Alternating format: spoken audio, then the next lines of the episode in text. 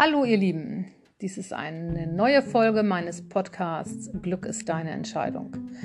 Ich bin in der Vergangenheit öfters schon mal gefragt worden, ob ich nicht mal einen Podcast äh, über die Wechseljahre speziell halten würde.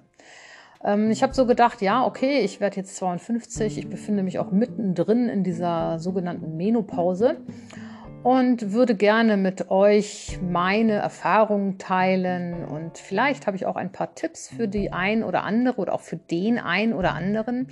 Denn dieser Podcast richtet sich ja nicht nur an die Frauen, die in der Menopause sind, sondern auch an die lieben Männer da draußen, die mit den Frauen, mit uns in dieser, ja, ich würde mal sagen, sehr herausfordernden Zeit umgehen müssen. Wir sind schon ein bisschen anders in dieser Zeit gestrickt, würde ich schon sagen, ja. Ähm, aber ich denke mal, dass kein Mann mit uns in dieser Zeit wechseln oder tauschen möchte.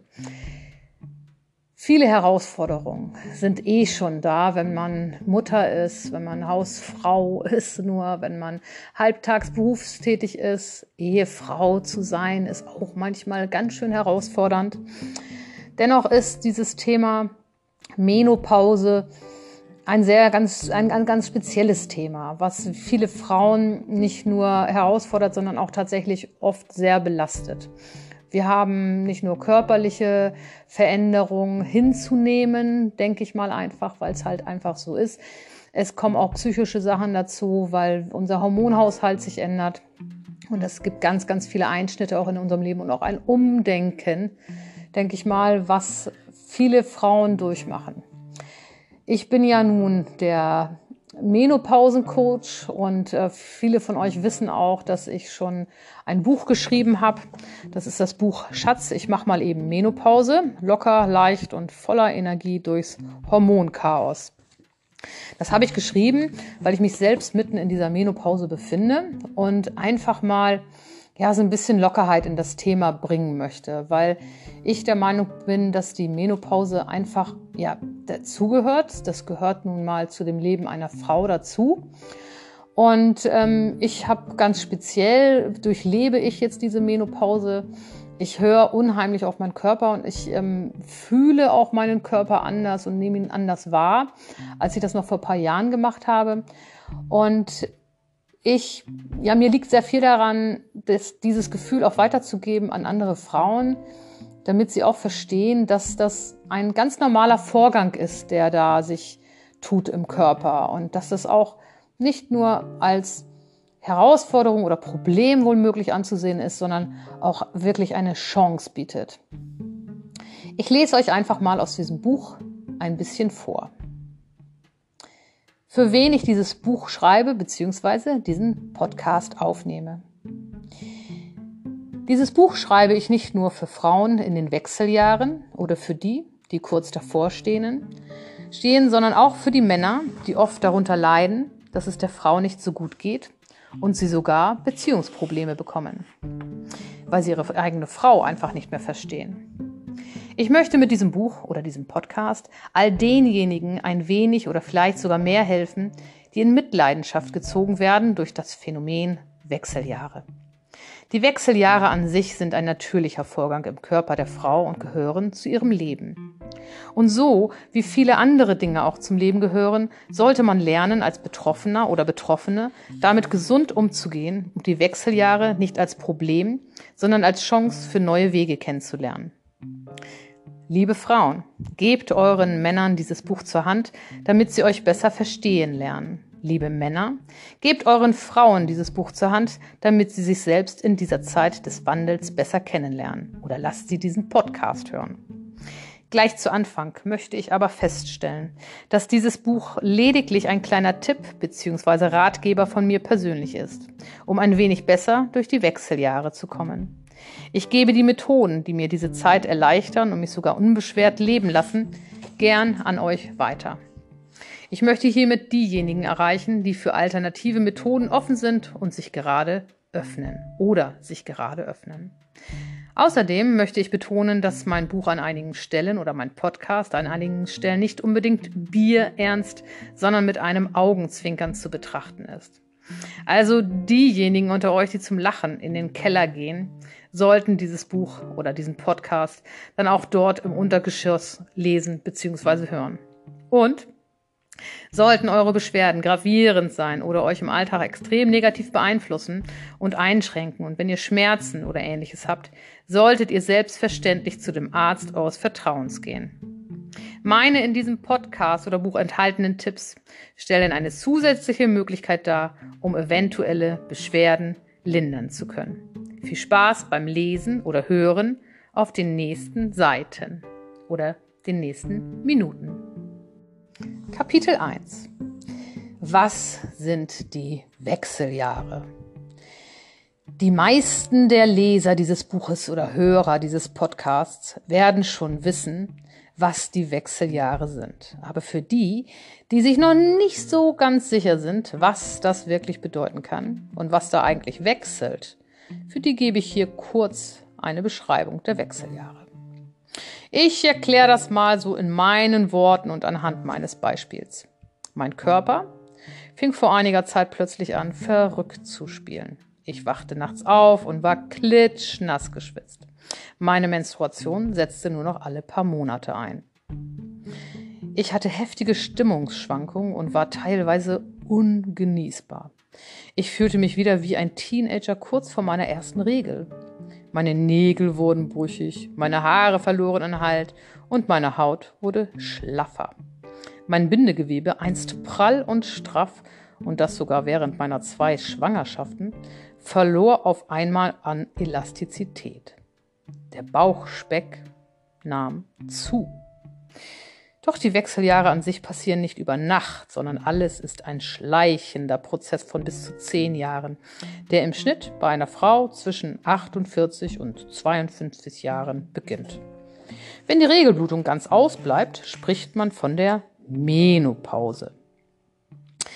Die Erklärung der genauen hormonellen Ursachen bzw. Wirkungen und biologischen Abläufe und Auswirkungen auf das Gehirn und auf den gesamten Körper überlasse ich lieber den Fachleuten oder Beiträgen im Internet. Am besten befragt ihr dazu euren Arzt oder Apotheker eures Vertrauens.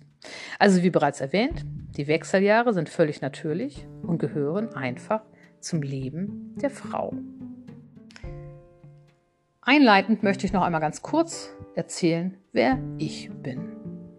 Ich heiße Martina Lux. Ich bin Mutter und Stiefmutter einer Patchwork-Familie mit drei Mädchen im Alter von 11, 13, 15 und 16 Jahren. Ein Junge ist dabei, der ist der 15-Jährige. Wir führen ein äußerst quirliges Familienleben. Mein jetziger Mann, Vater des jüngsten zwölfjährigen Mädchens und des 15-jährigen Jungen. Und ich, Mutter der 13- und 16-jährigen Mädchen, verbringen, wenn die Zeit bei uns sind, also wenn die Kinder bei uns sind, sehr viel Zeit mit ihnen. Uns ist Familienleben sehr wichtig und wenn die Kinder uns brauchen, lassen wir Haushalt und Garten gerne stehen und liegen. Von daher sieht es dann auch manchmal dementsprechend unaufgeräumt bei uns auf. Doch glückliche Kinder sind uns beiden wichtiger als zum Beispiel eine strahlend sterile Küche. Wir spielen häufig Gesellschaftsspiele, toben alle zusammen im Garten, gehen viel in die Natur, hören laut Musik und machen zusammen sehr oft unheimlich viel Quatsch, was nicht selten zu kollektiven Lachanfällen führt. Mein Mann verursacht bei mir ebenso sehr häufig Tränen vor lauter Lachen durch seinen trockenen Humor. Zu unserem Familienglück gehören noch drei Katzen und ein langsam alterner Berner Sennhund, die die Kinder besänftigen und zusätzliche Schmuseeinheiten bieten. Eine Riesenfete machte ich zu meinem 50-jährigen Geburtstag. Von Krise bis da lang überhaupt keine Spur. Ich bin glücklich, fühle mich verdammt jung, bin fit und laut Aussagen meines lieben Ehemannes noch verdammt sexy. Kapitel 2 Entscheidungen. Also eigentlich kein Grund zur Beschwerde. Beschweren ist ja eh doof. Beschweren ist für mich etwas für Leute, die über viele Sachen meckern, von anderen erwarten, dass sie sich verändern, aber an sich selbst etwas zu ändern nicht bereit sind. Meistens, nein, ich gehe sogar weiter und behaupte immer, hilft ja schon die richtige bzw. andere Einstellung. Ich kann meckern über meinen Arbeitgeber, dass er mich zu schlecht bezahlt. Aber wer hat denn bitte die Entscheidung getroffen, dass ich dort arbeite? Ich kann meinen Eltern die Schuld geben, dass sie mich nicht auf die vermeintlich richtige Schule geschickt haben. Aber wer bitteschön hat denn entschieden, sich nicht weiterzubilden? Ich kann meckern, wenn mein Nachbar trotz Frührente mal wieder am Sonntag Rasen mäht, aber wer bitte hat denn entschieden, sich darüber zu ärgern? Warum wechsle ich nicht den Arbeitgeber? Warum bilde ich mich nicht weiter, um eventuell bessere Chancen auf dem Arbeitsmarkt zu bekommen oder einfach anders zu denken? Weiterbildung in der, persönlichen, in der Persönlichkeit ist für mich das A und O. Was nützt mir ein Hochschulstudium, wenn ich ein, sorry, Arschloch bin? Entschuldigung.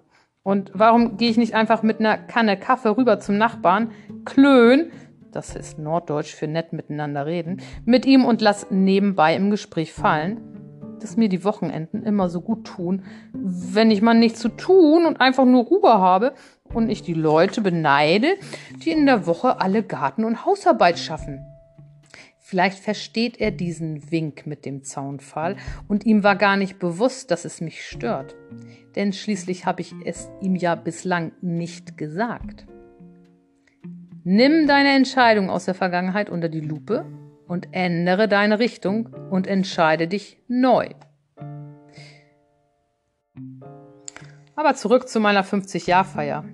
Ich hatte Freunde und Arbeitskollegen eingeladen, Schnittchen gemacht, tolle Geschenke bekommen und einen wundervollen Abend mit all meinen Lieben. Ein rundum toller Geburtstag.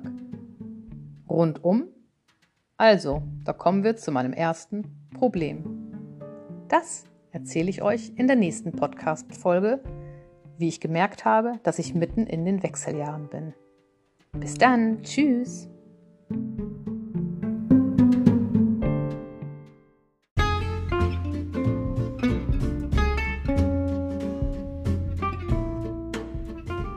Hallo, ich möchte mich entschuldigen, dass ich mich jetzt erst wieder melde. Hier ist Martina mit einer neuen Folge von Locker und Leicht durch die Wechseljahre. Mich hat die letzte Woche tatsächlich mal ein grippaler Infekt oder ein Schnupfen so ein bisschen da niedergerissen, so dass ich nicht dazu gekommen bin, eine neue Folge aufzunehmen. Jetzt bin ich wieder fit und fröhlich wie immer und ähm, möchte weitermachen mit meiner Folge Locker und Leicht durch die Wechseljahre.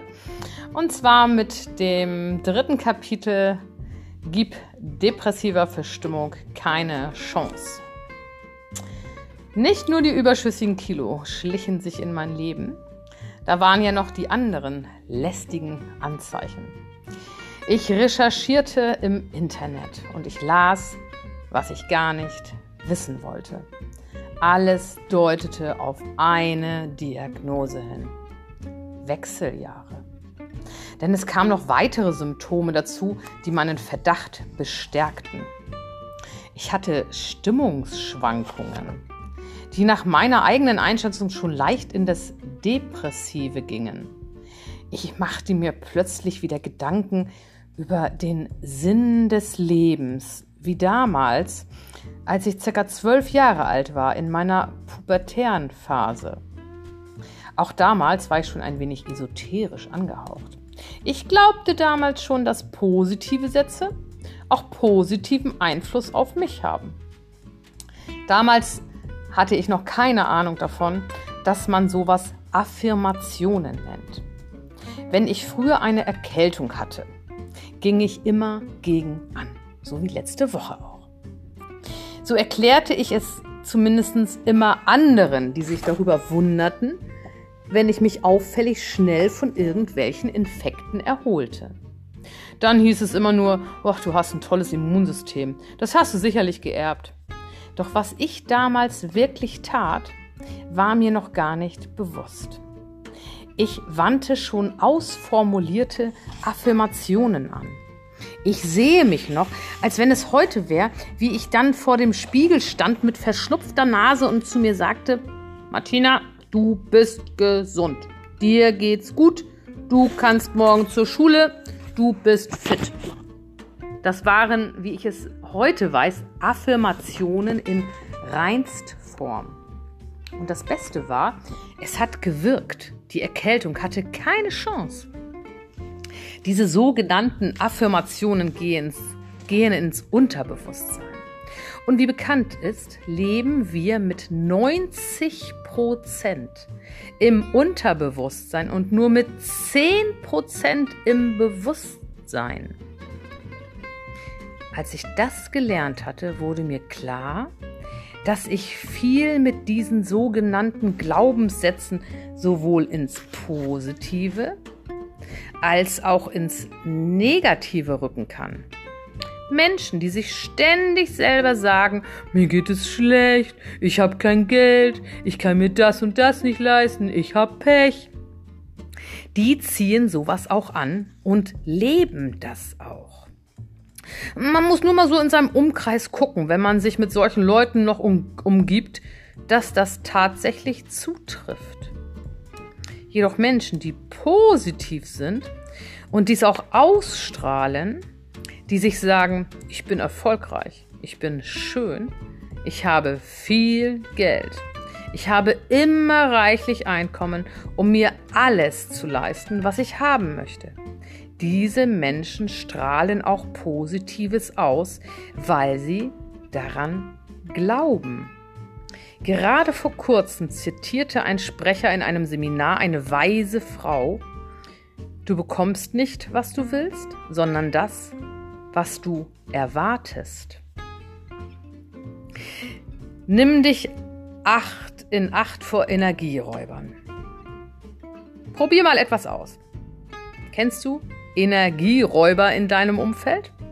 Menschen, die über alles meckern, sich über Politik, Schule, den Job und so weiter und so weiter beschweren?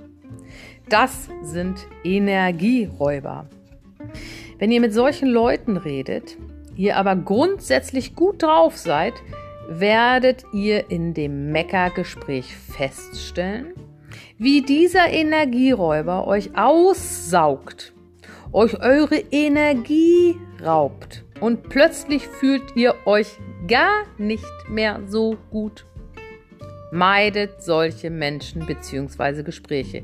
Sie beschweren euch oder lenkt das Gespräch in eine andere Richtung. Wie zum Beispiel, du, sag mal, hast du die neue Tasche von Chanel gesehen? Ist die nicht wunderschön? Ich liebe sie. Oder sag mal, hast du eine Idee, wohin wir nächstes Jahr in den Urlaub fahren sollten?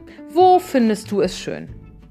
Der Meckerer wird völlig perplex sein, weil ihr nicht in das Gespräch einsteigt und wird bestimmt nicht mit seiner Beschwerde fortfahren, sondern wird sich freuen, dass ihr ihn um seine Empfehlung bittet. Schon habt ihr das Gespräch ins Positive gelenkt. Aber nun mal zurück zu mir und meinen depressiven Verstimmungen. Gerade in den letzten Jahren, wenn mir diese Stimmung wieder über den Weg gelaufen ist, sagte ich mir dann gleich, Quatsch, Martina, dir geht es gut. Das sind nur deine Hormone, die wollen dir ein Schnippchen schlagen, aber nix da Du gehst gegen an und dir geht es gut. Deine Stimmung ist gut. Dies half mir immer und immer und sofort. Affirmationen eben. Merke dir, sag dir positive Sätze immer wieder. Das ist ein Therapieansatz für miese Stimmung und depressive Verstimmung.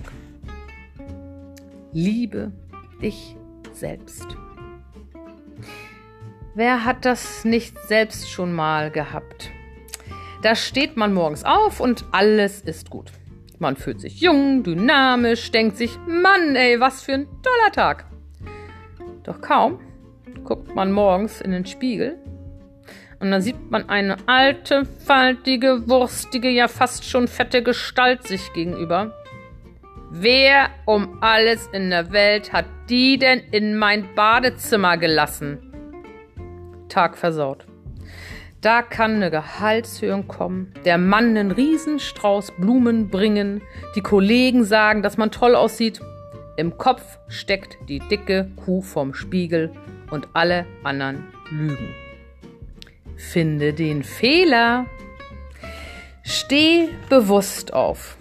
Sieh bewusst in den Spiegel, finde etwas und guck dir genau das an, was du heute Morgen so toll an dir findest. Hast du dir gestern die Nägel machen lassen? Schau sie dir an. Warst du beim Friseur? Zupf dir die Frisur zurecht und bestaune sie. Warst du zum Zähnebleaching? Lächle und staune. Hat dein Mann dir gestern gesagt, dass du ein schönes Dekolleté hast? Dann guck dir selbst in den Ausschnitt und gib ihm recht. Hat er dir das nicht gesagt? Dann guck dir noch tiefer in den Ausschnitt und sag dir, tja, Schatzi, ich sehe was, was du nicht siehst. Was ich damit sagen will, Mann, wir sind alle schön, wir sind so, wie wir sind und wir sind okay, wie wir sind. Okay, ich bin am schönsten, aber das soll euch nicht davon abhalten, genauso über euch auch zu denken. Und du kannst niemanden lieben und Liebe weitergeben, wenn du dich nicht selbst liebst. Also pass auf deine Selbstgespräche auf. Egal, was du über dich sagst und denkst, so wirst du dich auch bald wiederfinden. Sag dir ruhig immer wieder, dass du dick bist, dann wird sich der Zeiger auf der Waage immer weiter nach rechts begeben. Und genauso andersrum. Wenn du täglich drei Dinge an dir findest, die du liebst, und es diesen drei Körperteilen auch mitteilst, gedanklich oder verbal, dann wirst du dich immer attraktiver finden. Du wirst die Liebe zu dir selbst finden, die Liebe deines Lebens. Und mit dieser Liebe meine ich auch tatsächlich die körperliche. Merke, du bist schön. Das ist ein Therapieansatz für ein stärkeres Selbstbewusstsein. Vielen Dank fürs Zuhören. Ich begrüße euch demnächst wieder bei einer nächsten Folge von Locker und leicht durch die Wechseljahre. Tschüss, eure Martina.